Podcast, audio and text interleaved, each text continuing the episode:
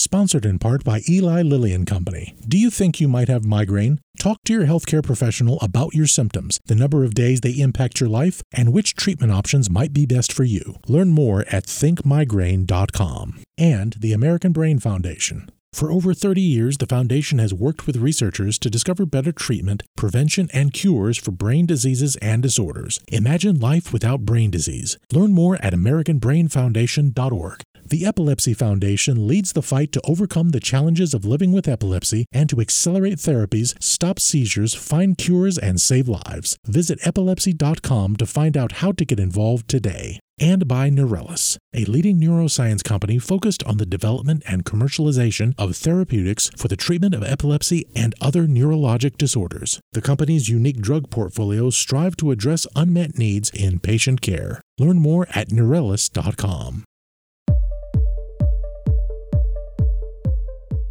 Hi, I'm Dr. Joe Sirven, a neurologist who practices at the Mayo Clinic in Jacksonville, Florida. This is What's Health Got to Do with It, which looks at where and how healthcare intersects with your life, helping you get the medical answers you want. Coming up, our February health headlines in about 60 seconds. Then, our monthly medical roundtable for February. Here are your February health headlines in about a minute. The Biden administration plans to let the coronavirus public health emergency expire on May 11th. The change most Americans will notice is an end to free COVID care, starting with testing. Eventually, people will also have to start forking over money for COVID vaccines and treatments like Paxlovid. Not immediately, though. The federal government still has a supply of Paxlovid and COVID vaccines on hand as a result of its pandemic response.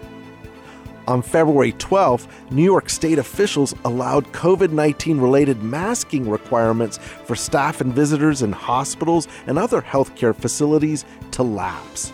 Acting Health Commissioner Dr. James McDonald said that while the pandemic is not over, we are moving to a transition.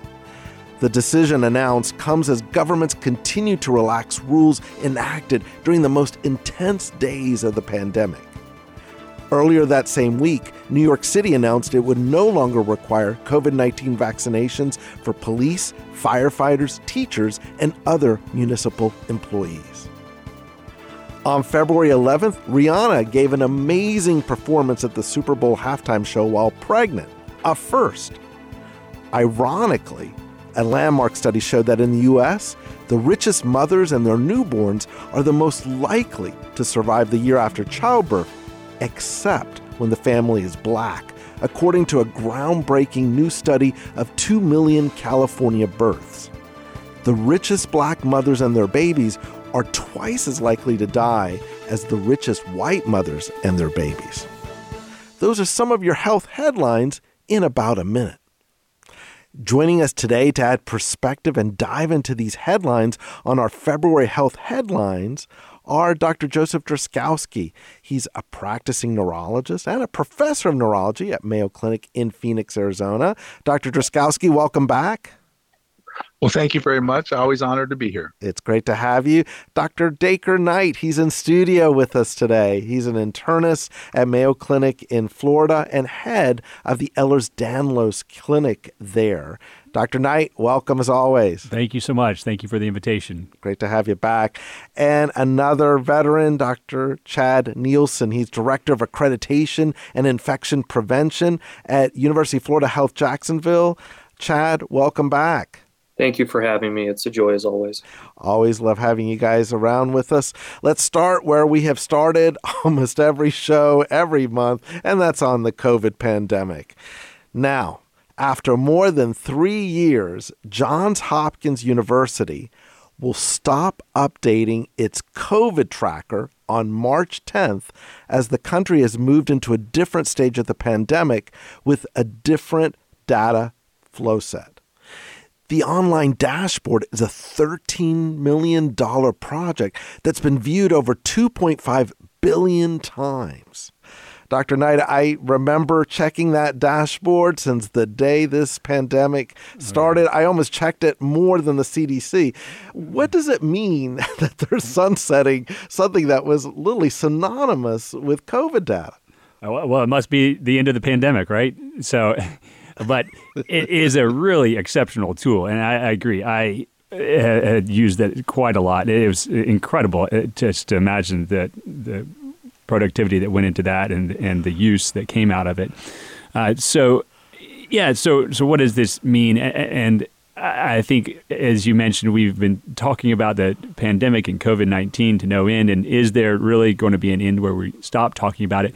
I think we've known this for some time that there, as much as we want to look at a single variable and say, oh, that's it, there really is not one specific thing that we can look at. It is more of a gradual uh, progression of us getting back into normal life. And, and I think that has started and it has continued. And, and just like any other you know, epidemics, the HIV AIDS epidemic, there was just kind of a, a gradual discontinuation of concern. And, and, while there's been continued research, you know, life expectancy of someone with AIDS is comparable to most developed nations now, which is fantastic. So we have treatments and vaccines for COVID 19, which is fantastic as well. So I think you know we do like to celebrate things. We we our family just celebrated Fat Tuesday last night, Mardi Gras, yes. and, and we would love to have another celebration for the end of the pandemic. But I don't know if we'll get a specific date. But anyway, it just it's great to see that, that these things are uh, we're coming to to pass, and we're getting back to more normal life. Dr. Drazkowski, what does it tell you about our health system that a private university, albeit a well known one, provided the comprehensive data we relied upon and not the CDC? Well, I think I think it's it's it's a challenging question, and it, and it's I think there's been a lot of how should I say there's been some exposure that's been for the CDC on this topic. You know, they they were founded after World War II to provide uh, data and to battle against uh, diseases from all, all all over the world. And you know, I think this the rapidity and the how severe this this COVID crisis was, it exposed some weaknesses. And I think th- they're they're honest with you. Dr.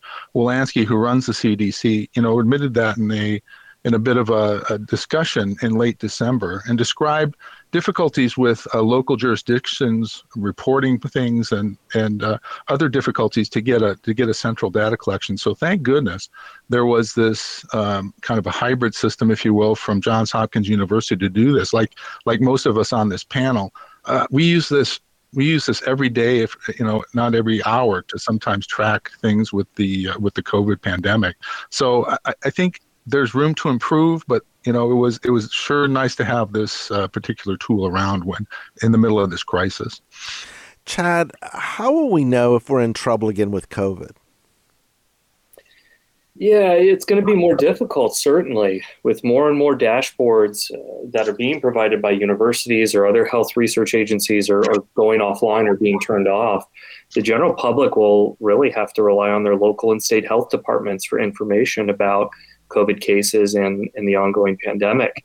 Uh, but unless the general public's adept at navigating government websites or abstracting data from those websites, it's going to be difficult for them. Um, this is where the media can can really play an important role, local media especially, as they can often gather that information from these state agencies, either through FOIA requests or Freedom of, of Information Act requests. Um, and they can get that data that maybe the public can't get to so easily, uh, and, and, then present it to the general public through the news. Um, in healthcare, uh, I think it's incumbent upon us to really pay attention to hospital admission data, laboratory reporting, and just general microbiology trends. Uh, but it's not going to be as easy moving forward. Let's move to a different topic that we'll we'll be living with, which is as the pandemic ends, we're going to be talking about vaccine drug pricing. Now, Moderna's CEO told the Wall Street Journal last month he was considering quadrupling the price of Moderna's vaccine to as much as $130 per dose once the federal government drains its stockpile and ensures and individuals are responsible for buying their own. Meanwhile, Pfizer's considering pricing its vaccine between 110 and $130 on the commercial market per dose. Now, a company spokeswoman said the U.S. residents without insurance will be able to access the vaccine for free through a patient assistance program, details which are slowly coming out at this time. So, Dr. Knight, it's an opinion question and you can answer it any way you want. Is Moderna right to do this or are we missing something? Yeah, I'll have to take off my doctor hat for this one, I think, and just put on my uh, observer, my casual observer hat, and and and to see what's going on. I mean, the the vaccines are, have been such a boon to the care of so many patients, and really just getting us out of this mess that uh, to think that there might be anything, any other obstacles to getting them would just be it was it's just difficult to swallow.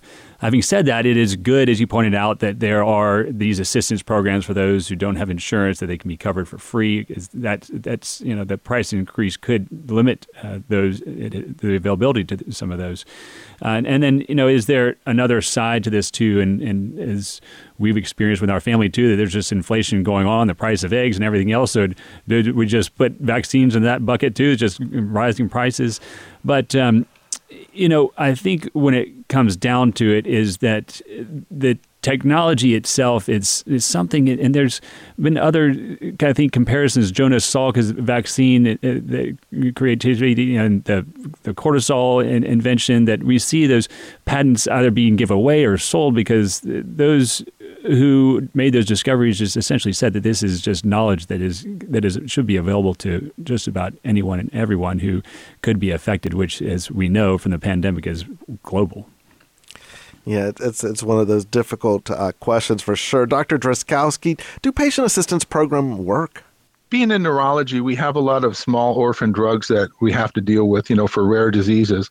Um, you know, new medicines come out, you know, considering that 46 million Americans do not have health insurance, and a lot of those patients still need ongoing care. You know, eight of 10 of those 46 million are working class families. They, they do work. Uh, they, they tend to work, but they are clunky.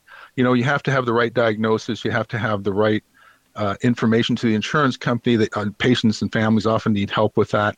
Uh, proof of insurance coverage is also required. So once once they're in place, they tend to work. But getting to that position is a challenge. You know, elderly patients, a third of them don't have health health care coverage. You know, health care prescription coverage.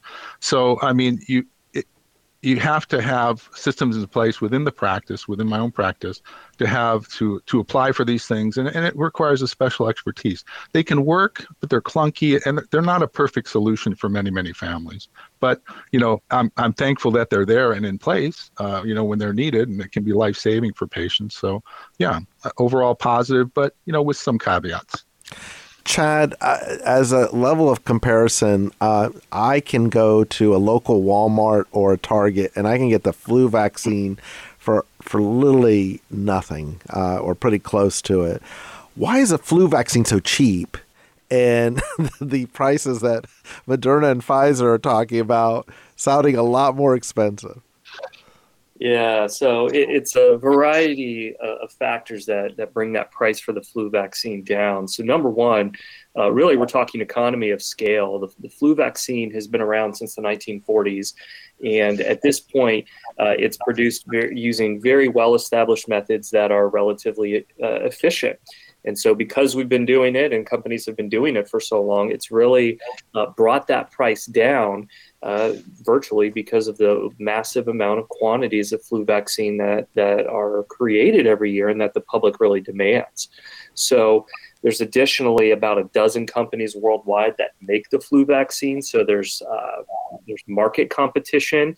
So we're really just talking about typical supply and demand, well-established uh, protocols to create it, and a lot of companies that do it. So uh, the last part of that is that the public health entities across the world, whether that's World Health Organization or national governments, uh, they do often subsidize the cost of flu vaccines, and they can negotiate those lower prices for the flu vaccine uh, in order to provide to their health departments or whatever their infrastructure is. So um, it, it's one of those things that I think as time goes on and as mRNA technology continues to to evolve and develop, and more and more companies uh, find profitability out of it, I think it's going to lead to some competition in the market, and that COVID vaccine price should come down. Let's switch a topic to the actual end of COVID pandemic emergency, the policy perspective. On May 11th, the end of the pandemic health emergency is coming.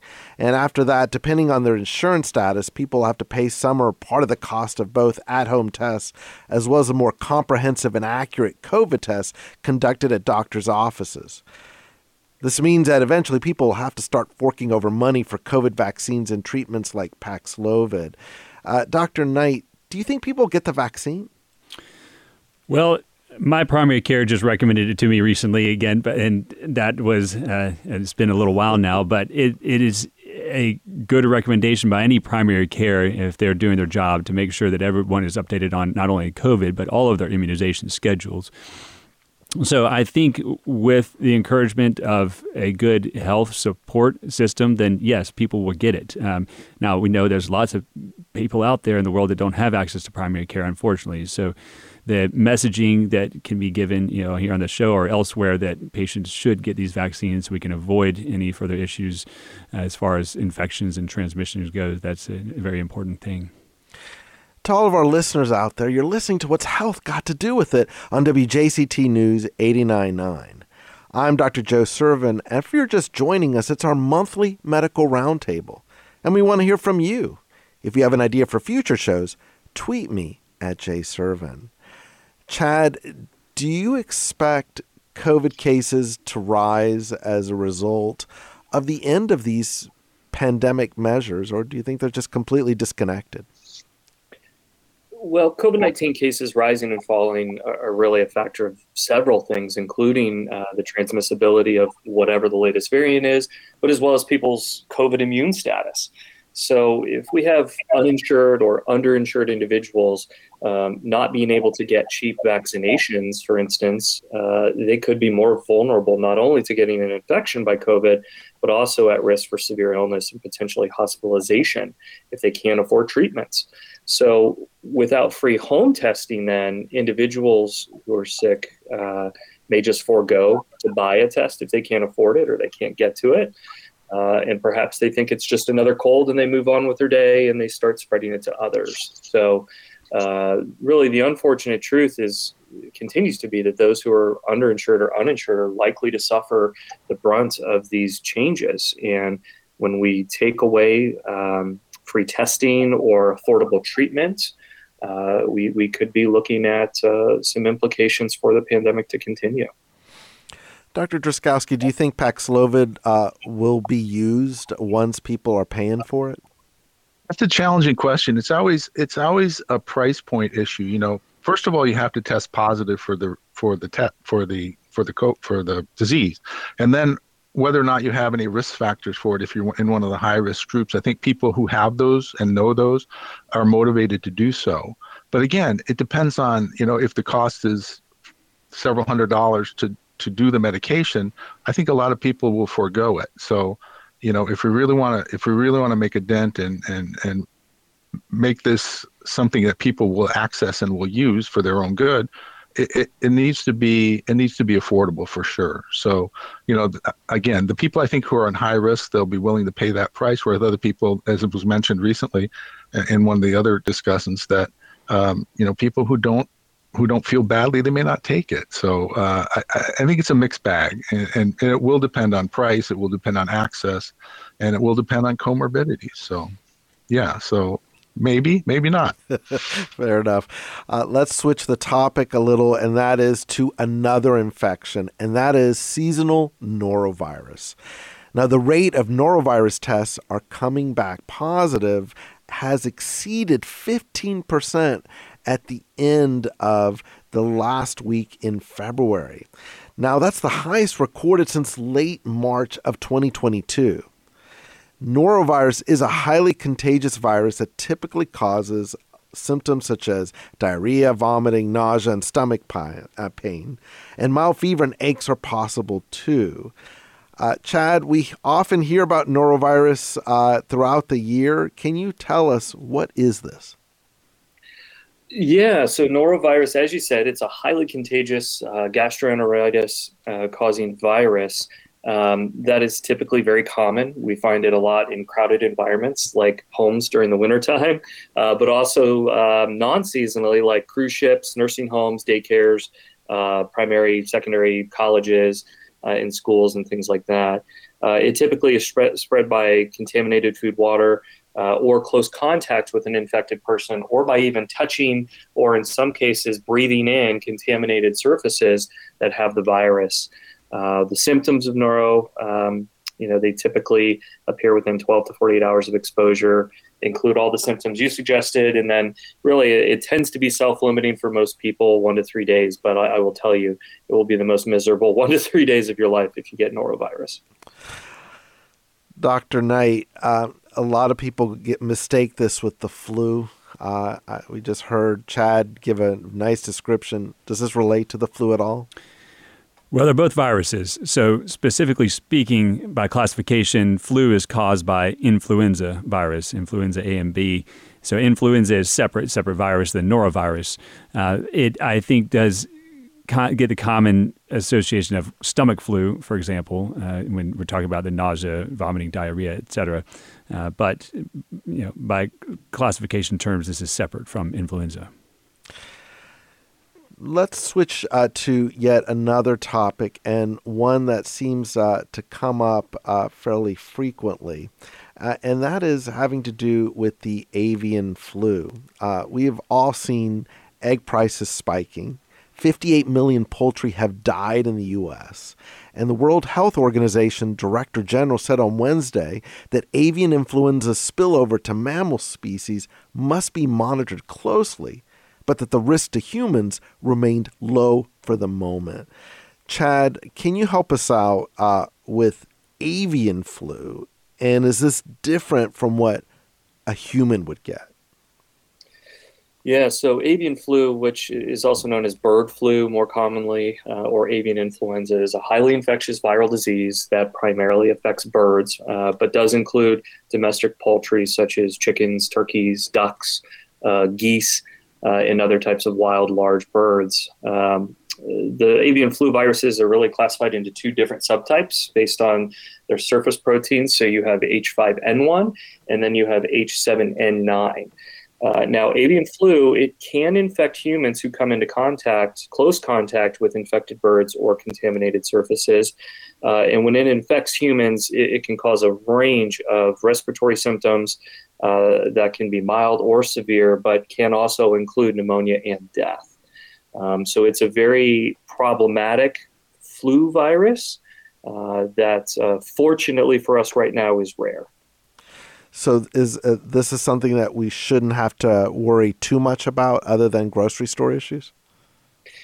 Yeah, so right now, I think most of the risk of avian flu is going to be to individuals working in, in large sort of uh, chicken or poultry farms. That's why you hear a lot about this coming over from, from Asia, uh, where they do occasionally uh, have an outbreak, which leads to human fatalities because they have so many uh, farms over there dealing in domestic poultry. So, for the everyday person right now in the United States, we, we don't have to worry about avian flu. But from a scientific perspective, uh, and for someone like me in epidemiology, it is a, a virus that we have seen can jump into humans. Uh, it just is not very good at transmitting human to human yet. So it's definitely one that we're watching, but is not cause for panic right now. On the theme of pandemics, uh, there is a hit HBO show, The Last of Us, uh, that posits about a fungal pandemic, uh, or at least the possibility of it. Uh, it's a mega hit and has a lot of people asking a fundamental question. And Chad, I'm going to ask you this one too. How worried should we be about? Should we be about a fungal pandemic? Yeah, so this is a really interesting question, and uh, probably a rare instance where pop culture sort of does actually get it right. So uh, the fungus uh, featured in, in the Last of Us video game and the TV show is actually called cordyceps, and it is a real fungus, and it does in fact infect and take over certain types of insects in order to sort of reproduce and survive. Um, that said, uh, the cordyceps fungus isn't known to infect mammals or, in our case, humans. Uh, so I think for now we can rest easy uh, knowing that a zombie apocalypse isn't in sight uh, due to cordyceps or, or, can be caused by at least this fungus. Um, instead, we do have other fungi that infect humans. In particular, Candida auris is one that uh, is starting to, to, really cause problems in healthcare. Um, and that one is particularly troubling because uh, it's resistant to most antifungals that we would use in hospitals and healthcare. So, Candida auris is probably the one that uh, is is most dangerous to humans, though though won't zombify us. I, I, that you just answered the question, so we're not likely to become uh, mushroom zombies anytime soon. Not, not yet. Not yet. Our director, Isabella De Silva, joins us now with questions for our experts from our listeners. Mr. Postman. Isabella, what do we have today? Clive in New York City. I am 55 years old with high blood pressure.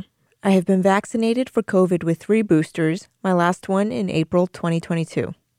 Do I need to get an updated COVID booster shot? Dr. Knight, uh, this is actually a very frequent. Many of us are wondering how many shots do we get anymore?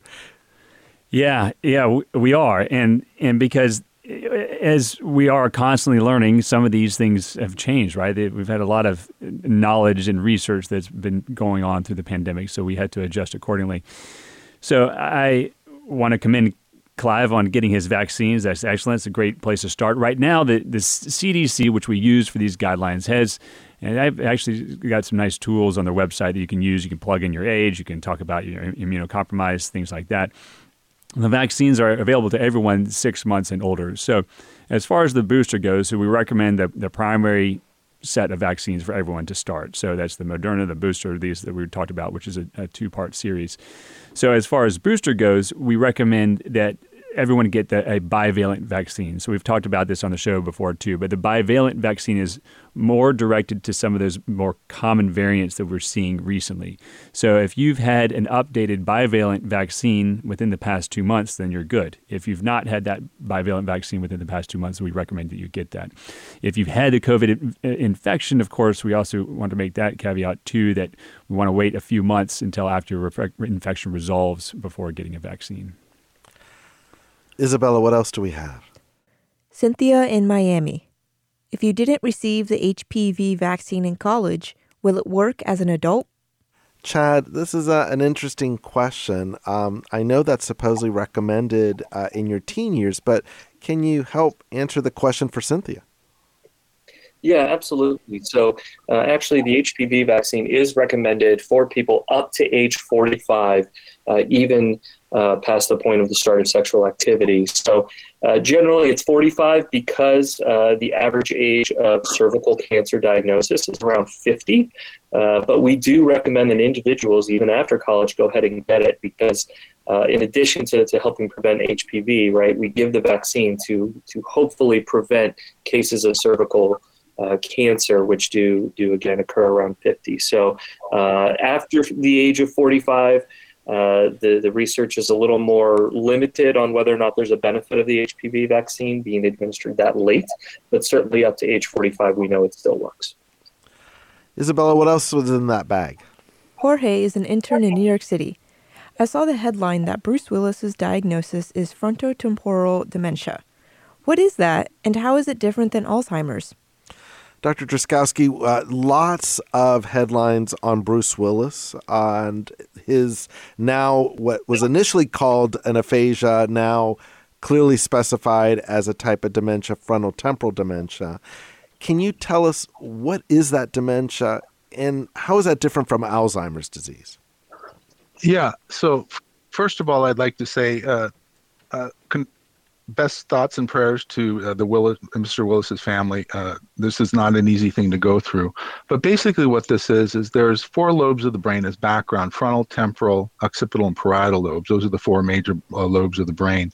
And what this unfortunate disease is a degeneration of the functional unit of the brain, or the neurons, uh, that, that basically die away. It's a progressive disease that produces dementia over time, and it has a specific set of um, it has a specific set of symptoms related to it, and that's that's apathy, compulsivity, um, uh, oral fixations, executive dysfunction in particular. So people can't plan out their day and they have trouble uh, keeping schedules, that kind of thing. Uh, it's the second most common uh, cause of dementia to Alzheimer's disease, which is more of an, uh, if in a, in a in a way to think about it is more of a, a, diffuse process of the brain and hits all all the lobes of the brain to some degree or another whereas this one is more concentrated in the frontal and temporal lobe first described in the late 1800s so it's been around a long time unfortunately, there's not a lot of, uh, there's really no way to uh, cure it, but we do manage the symptoms of it, with particularly anxieties and depression and those kind of things. Uh, it's very helpful to do that for the family and for the patient to have the best quality of life as this unfortunately relentless disease progresses over time. So, n- not a good thing to have, but uh, um, all the best to the Willis family. And uh, we all second that from from this show. Uh, and up next, there are new guidelines by the American Academy of Pediatrics for managing obesity that are getting a lot of attention. Dr. Madeline Joseph joins us to explain. But first, I want to thank our incredible set of guests uh, that have guided us today through the February health headlines. Dr. Dacre Knight, uh, practicing internist at Mayo Clinic in Jacksonville, Florida, and head of the Ehlers Danlos Clinic there. Dr. Joseph Drazkowski, he is a professor of neurology and a practicing neurologist at Mayo Clinic in Phoenix, Arizona. And Chad Nielsen, he is director of accreditation and infection prevention at the University of Florida Health Jacksonville. We'll be right back.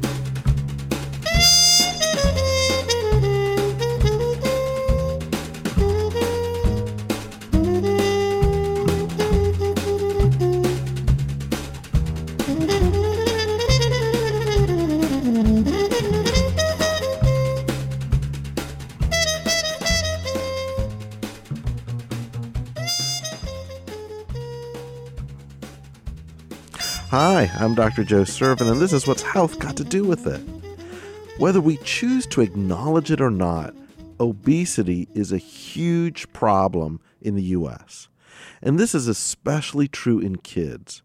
Roughly one in five children in the United States between the ages of 2 and 19 is affected by obesity, meaning they have a body mass index, or BMI, at or above the 95th percentile for their age and sex based on CDC growth charts. Childhood obesity also seems to have increased during the COVID 19 pandemic. Though mounting evidence suggests that people can be healthy at any weight if they do enough physical activity, obesity in children does carry both immediate and long term risks. Children and adults with obesity can be metabolically healthy meaning that they may have normal blood sugar, cholesterol, blood pressure, and waist circumference.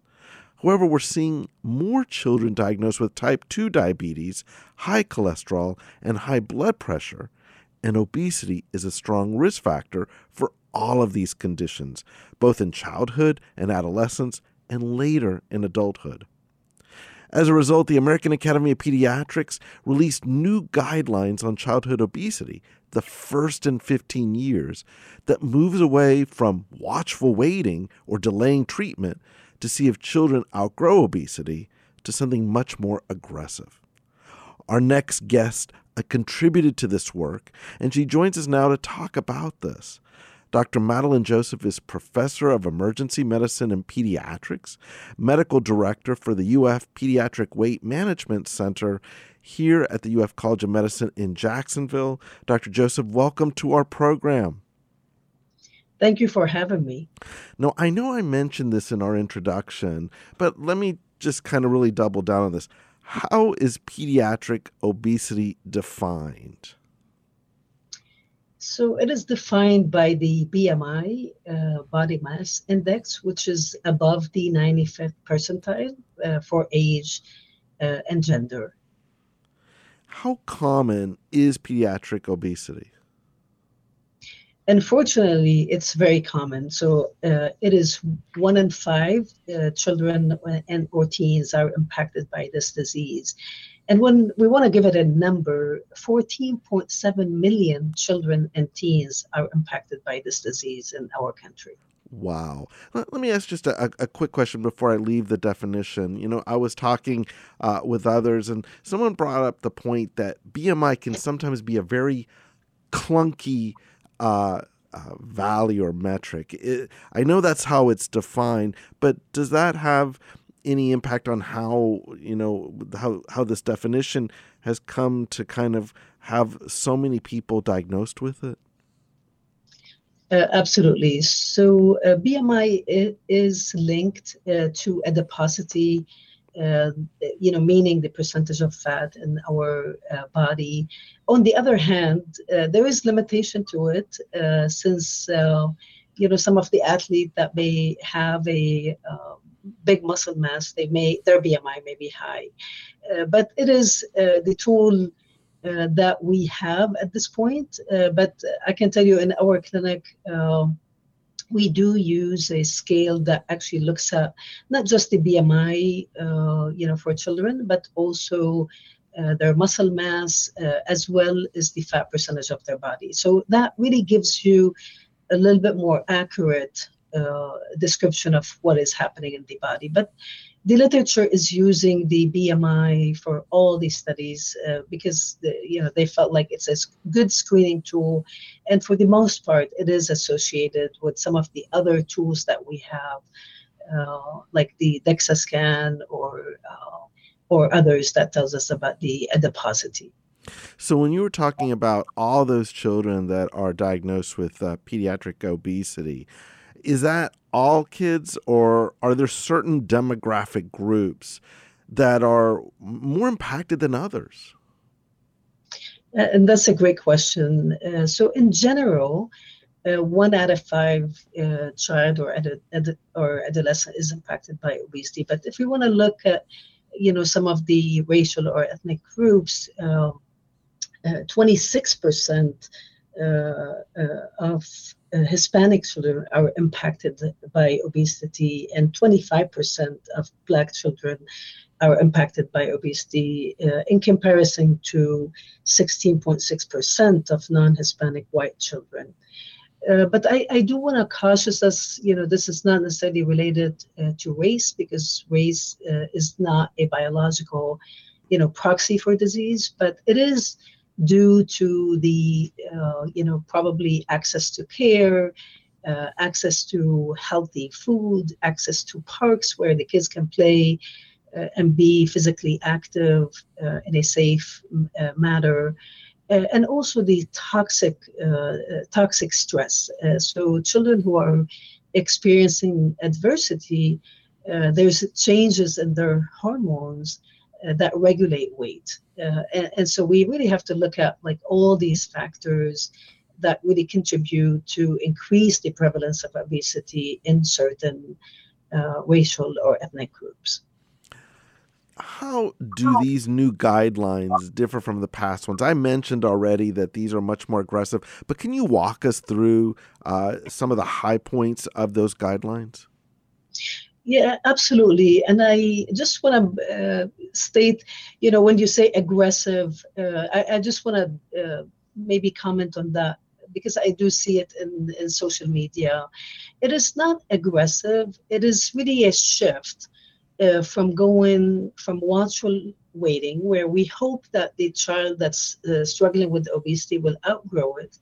But, but truly, the evidence are telling us uh, that children, specifically teenagers who are struggling with obesity, they're going into adulthood uh, with obesity. So that's really not going away. And so the watchful waiting, that hoping things are going to get better on its own, is really not working. Uh, you know, when we say aggressive, it's really not aggressive, but it's actually paying attention to it. And the first thing uh, the guideline actually recommend is intensive behavior health mm-hmm. and lifestyle treatment. And that actually indicates almost 26 hours of intense one-on-one you know with the child with the family uh, for behavior modification so that's so you were not jumping into surgery or medications okay. you know right away uh, and, and, so that's probably the biggest difference between the old guidelines in 2007 and the current guidelines is really going away from the watchful waiting uh, to you know intervening uh, early uh, and I can tell you in our clinic, unfortunately, we see six-year-old, seven-year-old with prediabetes. And, and so these type of complications of obesity are happening at such an early age. And therefore, the intervention is really critical. So, when we're talking about those interventions, uh, we're talking about medicines and surgery, and we'll get into it in a moment uh, specifically.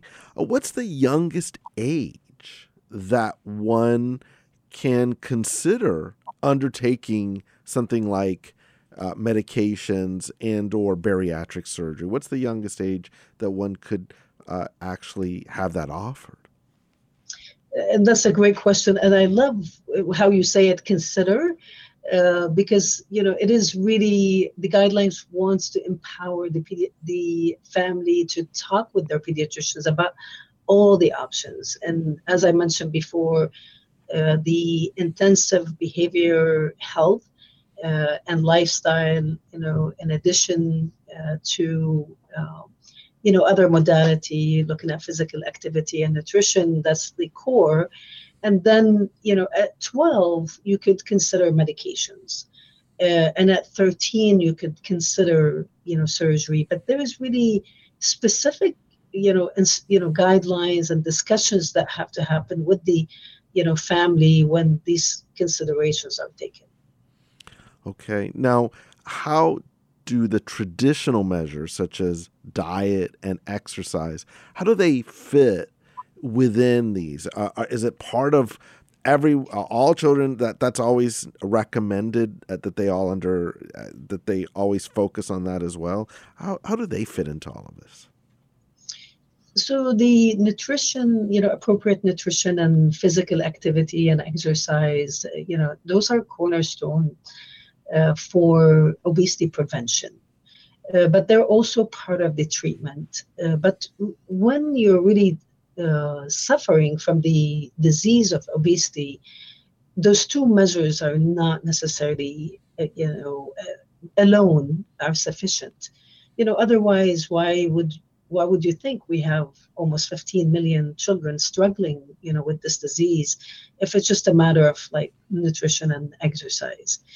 Uh, you know we if we look at uh, you know the environment we're in uh, i mean e- including in our own city uh, there's really not a lot of places to walk you know unless you go to the beach but you know the, the way uh, the environment around us you know is what we call obesogenic meaning um, it is almost built to cause obesity, and and so we really have to look at uh, you know many measures in the environment.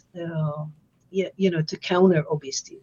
Some of the medications patients take, uh, like let's say uh, asthmatics, they uh, sometimes when they have asthma exacerbation, they need uh, steroids. Well, steroids cause weight gain. Uh, and, and, so managing the asthma more appropriately and not needing to be on steroids too many times, you know, in year in the year could help, uh, you know, prevent obesity. So we really need to look at it from a holistic, you know, point of view. Uh, just like we do with other diseases, like with asthma, we look at like the environment, uh, we look at medications. Uh, you know, the same thing should be done, you know, with obesity as well there has become a somewhat of a phenomenon, certainly in adults, with uh, new weight loss drugs, uh, particularly semaglutide, uh, which is a, an injection that is now done for weight loss, and it's it seems like it's become somewhat of a weight loss phenomenon, uh, particularly because of TikTok and social, other social media outlets. What do we know about using something like this in kids?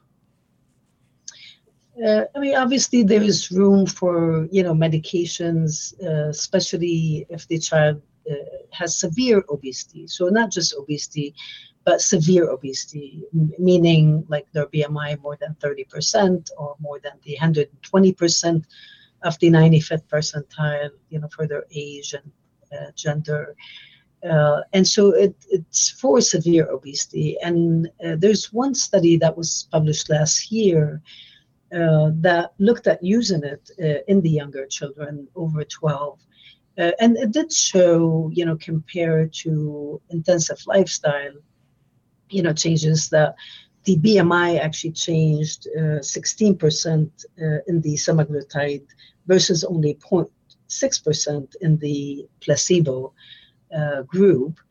Um, so it is showing, you know, good results. But you have to understand, you know, a couple of things. I mean, one, when we start medication, because obesity is a chronic disease, you're really committing, you know, that patient to being on this medication, like, you know, for for a long time. And so it's really critical that you know, even if we started medication, that we continue the other modality that we know it works, like the intensive behavior health and lifestyle modification and motivational interviewing, uh, you know, as well, where uh, the the counseling is actually to identify and reinforce the person's own motivation to change. Uh, and so we are not telling people what to do or the patient what to do, but we are uh, actually looking at what motivate that person to make a change and building, you know, on that.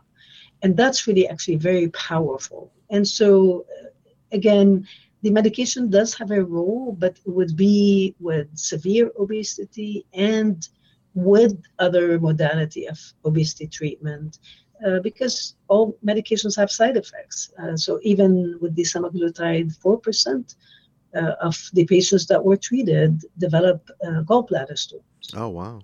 Uh, you know, compared to zero in the placebo group. So we, we you know, we have to be careful. Uh, you know, as we prescribe these medications. Let me ask on the other side of this bariatric surgery. Um, uh, you just talked about having behavior modification and other uh, aspects that need to be done in general. How does bariatric surgery in kids work? Uh, do you have to have an entire program around them so that everything else is changed as well in addition to the operation? Uh, you know, absolutely. And and from my perspective, I mean, I think you should have a medical weight management uh, first you know, implement those uh, intensive uh, behavior health and lifestyle modification using motivational interviewing uh, and and perhaps even medications you know before committing to surgery. And and surgery is really it is a, a life saving uh, for a specific group of children you know who are strugg- who are suffering from severe obesity like uh, if their BMI is more than 35%, uh, or 120, you know, to 140% of the 95th percentile, plus, you know, other complications like they're already pre-diabetic or diabetic, they already have high blood pressure, uh, they're struggling with sleep apnea or suffering from obstructive sleep apnea. So you're not going to do surgery on a healthy individual. You're going to, you know, it's obesity plus you know some of these complications. Or if the obesity is you know above 40% um, and unfortunately you know i have a 14 year old you know in our clinic that's almost 400 pounds. Uh, and so and and is on high blood pressure medication. Wow. and so so in, in this case what do you do? Do you just watch the kid you know the child mm-hmm. yeah. getting sicker and sicker or do you at least uh, you know offer some sort of treatment No, I get it when you when you describe it like that. In our final moment, Dr. Joseph, uh, what message do you want to make sure that our listeners take away from our discussion and these new guidelines uh, regarding pediatric obesity? What message do you want to make sure people take away from all of this?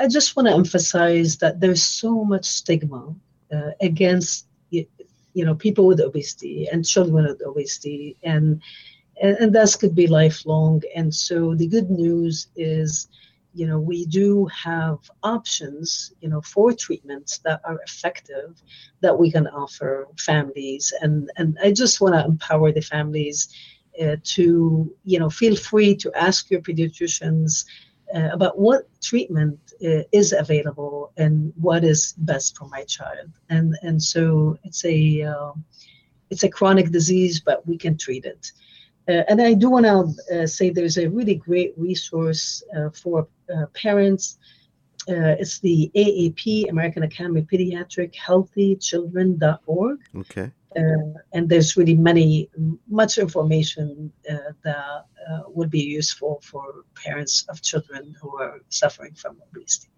Dr. Joseph, I want to thank you so much uh, for coming on our program and talking to all of us about such a huge and important topic. Uh, we really appreciate it.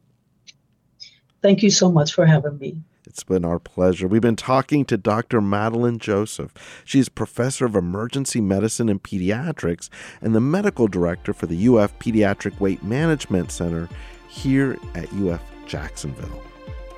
Well, that's our program for today. We hope you've enjoyed our show. If you missed anything, you can listen to the full episode at WJCT.org and on your favorite podcast app. Thanks to all of our guests. Our executive producer is David Luckin. Heather Schatz is our senior producer. Brendan Rivers is our producer. Isabella De Silva is our director. Next week's program is a look at original reporting on getting rid of tattoos for victims of sex trafficking. If you have questions about this or any topic, let us know by calling us at 904 358 6362 email us at health at wjct.org, or tweet me at jsirven. I'm Dr. Joe Sirven, and you're listening to What's Health Got to Do with It on WJCT News 899 Jacksonville. Thank you for listening, and stay in touch.